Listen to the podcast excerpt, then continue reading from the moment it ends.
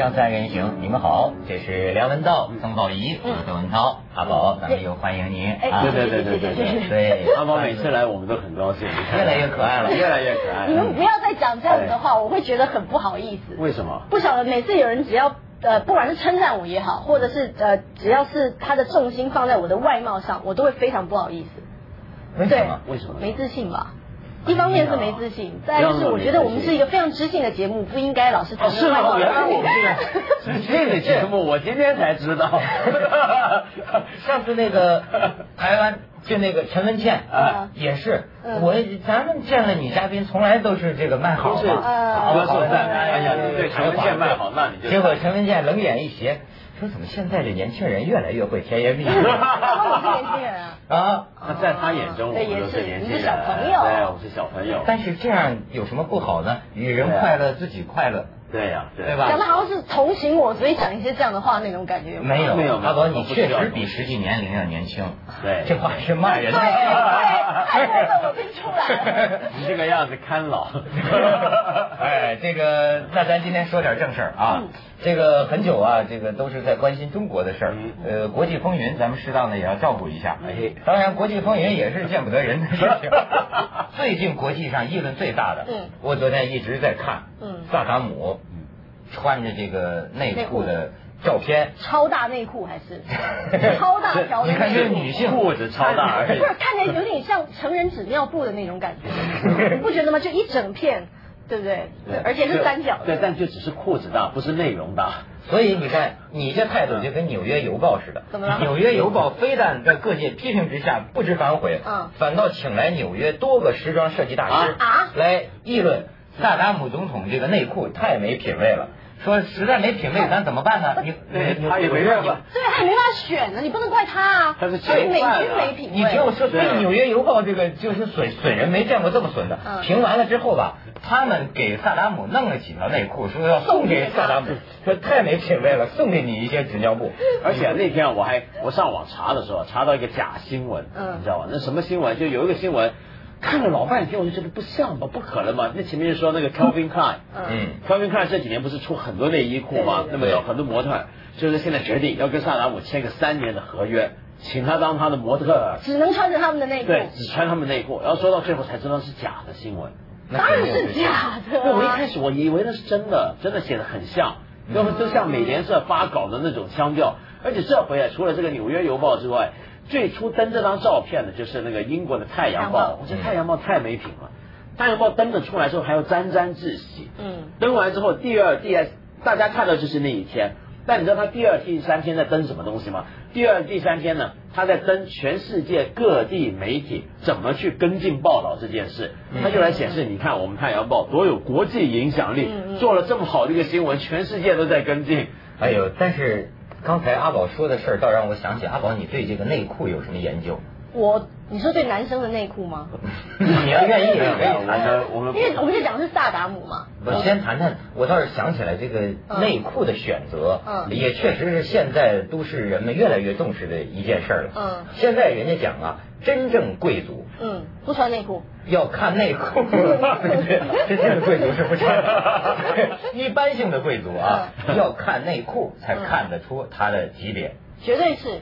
因为你知道吗？我我认识很多人啊，他们都是那种，比方说外表光鲜亮丽，比方说穿着 Versace 啦、LV 啦，拎着 Gucci 的包包啦，都是名牌。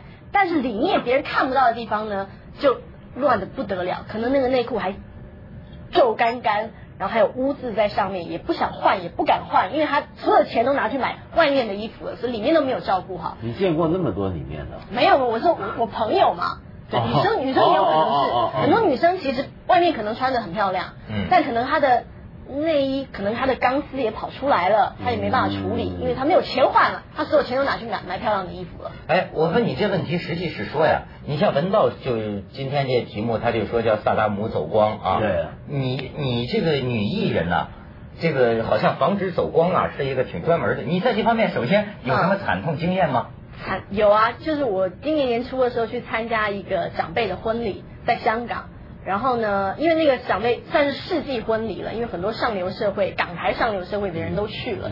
那我也知道，其实我我去了也会成为焦点。那不只是因为我去参加这个上流社会的婚礼，是因为呃，我跟我前男友分手之后，第一次在公开场合再遇见，所以大家觉得是一个很值得追捧拍的画面。然后那天呢，然后然后然后那天呢，我穿了一条裙子，嗯啊，然后是纱的那种裙子。其实最危险是什么？被拍到，你知道吗？不是你站在那被拍到的时候被拍到，你下车的时候，嗯，因为你下车的时候腿的你行的比例，就开合的比例会比较大，而且那些狗仔队其实都非常厉害，你知道他们会用各种不同的角度拍你下面的、旁边的，而你正在前面讲话的时候，你以为这边没问题，这边突然就有人拍了。在几年前，香港狗仔队每一个人就会，不是说狗仔队，普通摄影师都会自备梯子。一把，就是可以从上拍到下，各式各样的走光，他们都可以拍得到。哎呦，你们我所以那种走光啊，其实不是你走出来的，是他照出来的。对。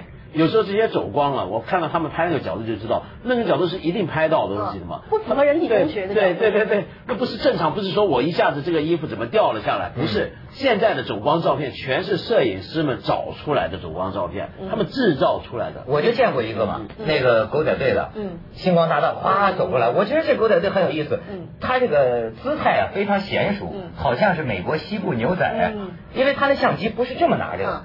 这好像特工一样，就垂着手。对，我我走过来，我一看这个记者怎么咔嚓咔嚓咔嚓咔嚓。对对对对。他这种什么？对，他这么低，他就这么照。那他可以说他在拍鞋子。对。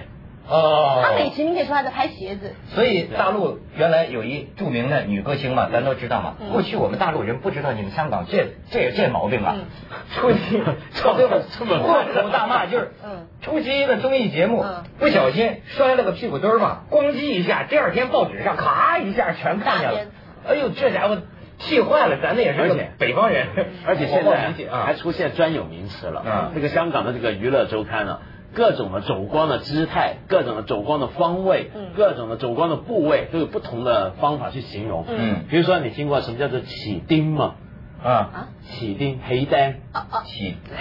飞钉，摇黑单那个钉，也有起钉。起钉跟飞钉是什么呢？嗯，就比如说。女星那么出席某些场合，那么你可能没有穿内衣，没有带胸围，对，那么叫基图。嗯，就是说呢，那你这个衣服不就有时候很容易看到乳头吗？嗯，就涂出了吗？那他们也很喜欢捕捉这个镜头。嗯，这种东西呢，他们有一个专有名词叫做飞钉或者叫起钉，就像钉子飞凸出来那种突出来。还而且有一次还有一个女艺人去拍那个呃饮料广告的时候，而且是她在约旦那个地方拍，所以还起了一个沙漠飞钉，讲的好像就是那种暗器那种感觉，但其实就是她真空上阵。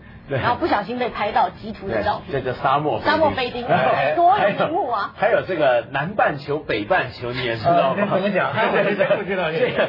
比如说这个拍到上半部的走光照片，这是实在是北半球；下半部图在叫南半球。嗯。那么除此之外，当然也就有了东西半球。那么在此呢，还有另外一些女艺人呢，有时候比如说啊，他们会比较啊不同的女艺人，比如说同一集杂志里面拍到好几个女艺人的半球了。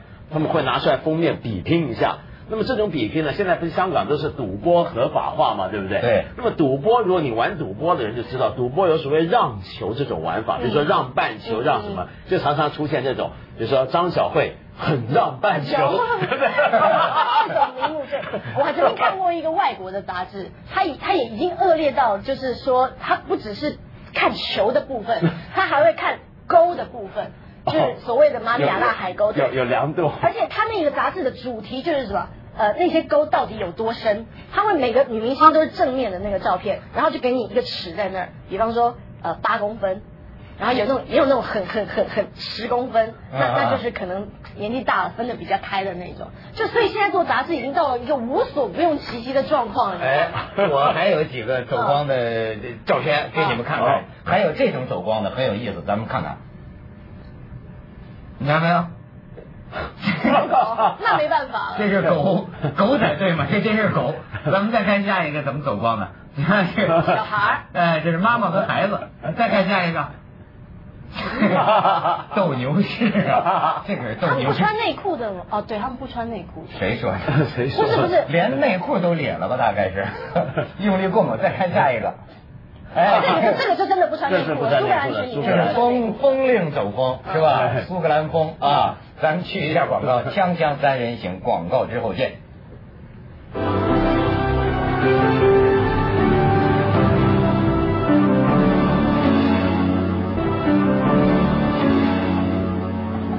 嗯，咱们从萨达姆走光，阿宝走光，有点远了啊！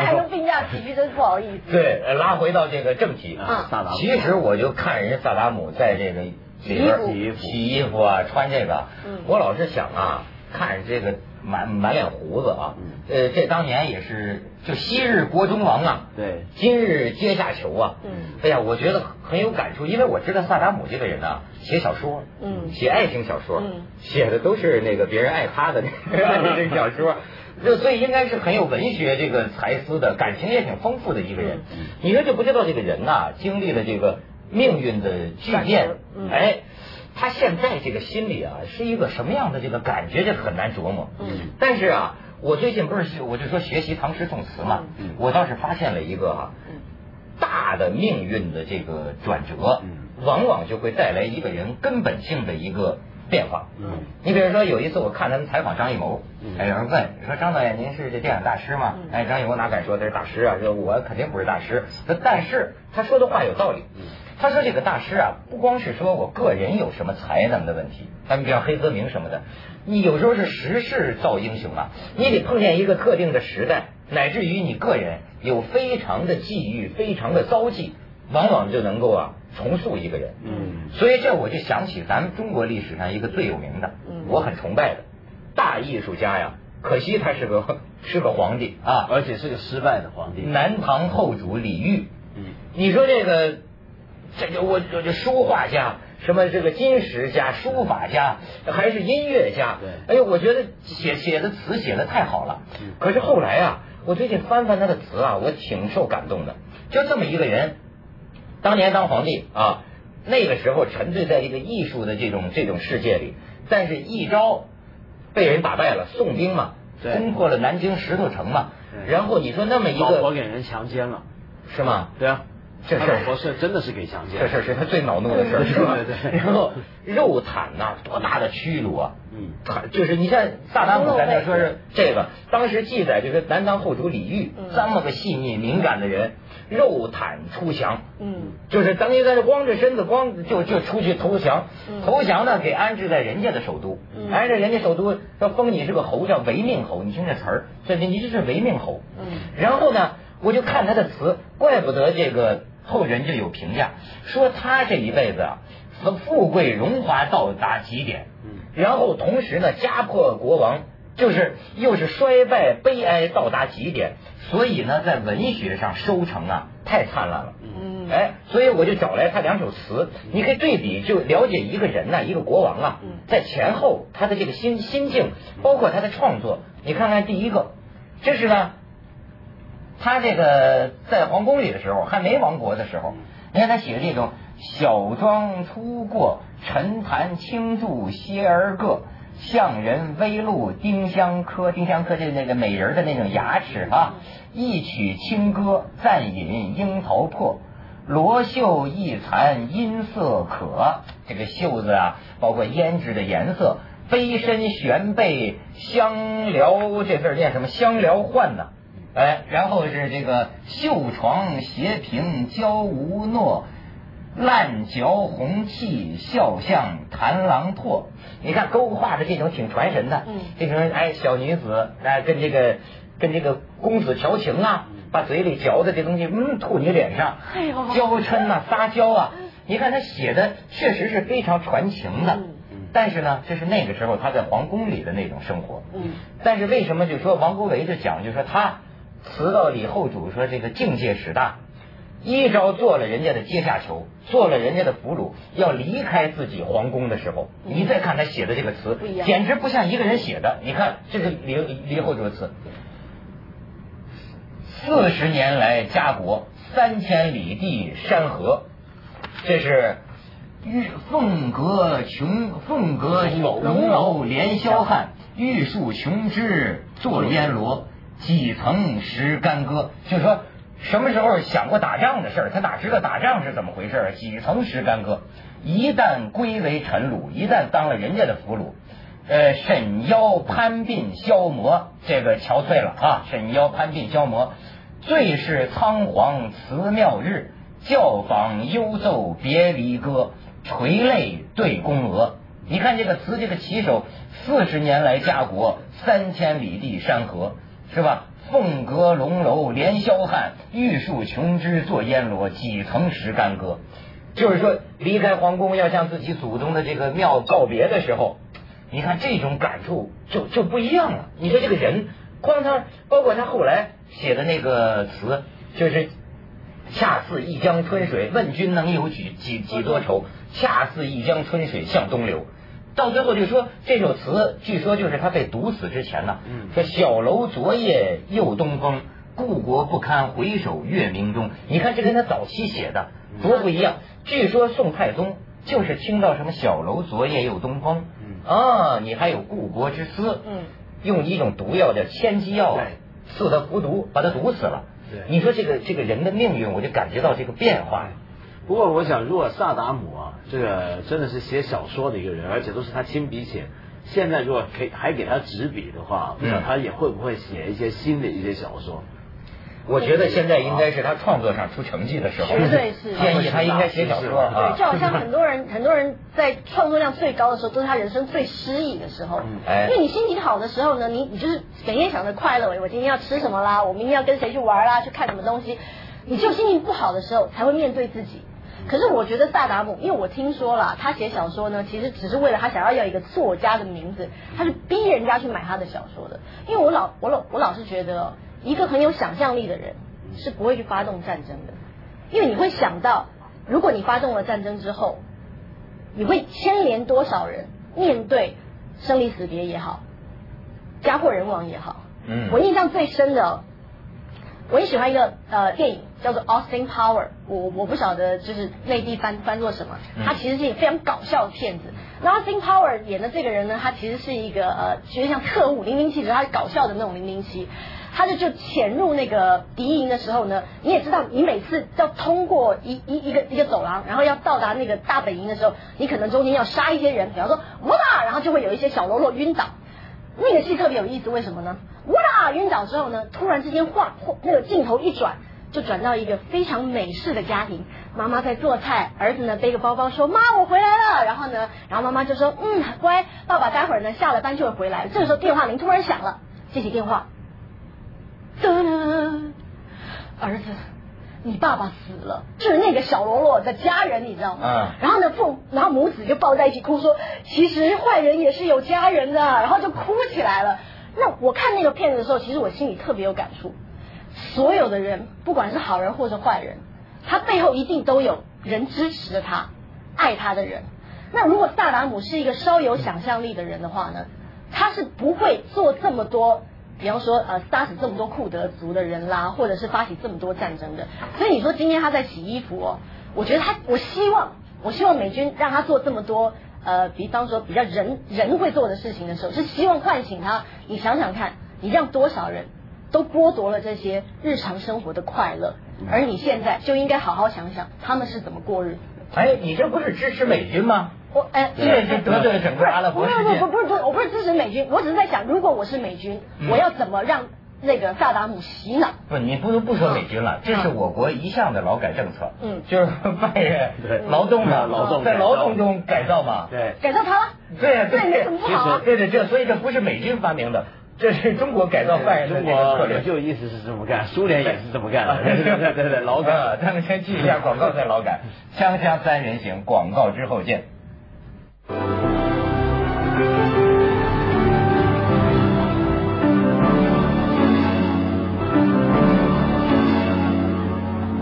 哎，文道说说，其实你说一个独裁者或杀人的人有没有想象力啊？我有时候觉得他缺的不是想象，他缺的是同情心。嗯，有的独裁者之可怕啊，就是因为他是一个非常有想象力的人。嗯，你比如像希特勒。他完全是把搞艺术的能力放在政治上，嗯他完全一辈子在搞艺术。嗯比如说，你看他平常出来演讲啊，他所有的表现啊，都是他表演出来的。嗯，有没有见过有一些照片，就是他照片是找人故意拍自己，他就自己一个人在一个空房子里面练习演讲，要做各种的动作、表情、手势，要要人把他拍下来、录下来，好让他自己重新再看。哎，我这个手势做的怎么样？我这手再高一点。会不会更有那种说服力？他是艺人了，他是这样，他完全是个艺人啊，所以他所有的形象都是他精心包装出来、设计出来的。那么其实所有的独裁者也是这样，萨达姆也是。所以呢，现在你比如说萨达姆穿着个内裤，你就觉得他精心包装的形象毁了。嗯，那么他就从英雄变成个凡人。那最近比如说像德国那个电影啊，叫《希特勒的最后十二日》啊，Downfall，就是说这个柏林陷入这个苏联苏联红军解放他。之前最后那十二天，希特勒在过什么日子？他是怎么会自杀的？他怎么生活的？这个电影在德国很大争论。为什么？因为他就让我们看到，哦，原来希特勒平常很英勇，但原来他有柏金逊症，有帕金逊，嗯，手老是抖，嗯嗯啊，老人痴呆，对，而且呢，他呢看到他那些年轻女秘书，他对他们很善良，就像对待家人一样。然后这个戈培尔是他的忠心的部下。戈培尔带着小孩子来看他的时候，他会请他们吃糖。来，希特勒叔叔给你们讲故事，是这样，就完全像个凡人。但是，所以这个电影就让人很生气，就说希特勒怎么可能是个人呢？就就换句话说，希特勒在当年支持他的人心目中，他的形象是他做出来的，他是神。讨厌他的人也为他做了一个形象，就他是个完全的恶魔。我们没办法想象他会吃饭，他会拉屎，他会跟小孩说话，他会对下属很温柔。想象不到。接着下来为您播出《网通凤凰子夜快车》。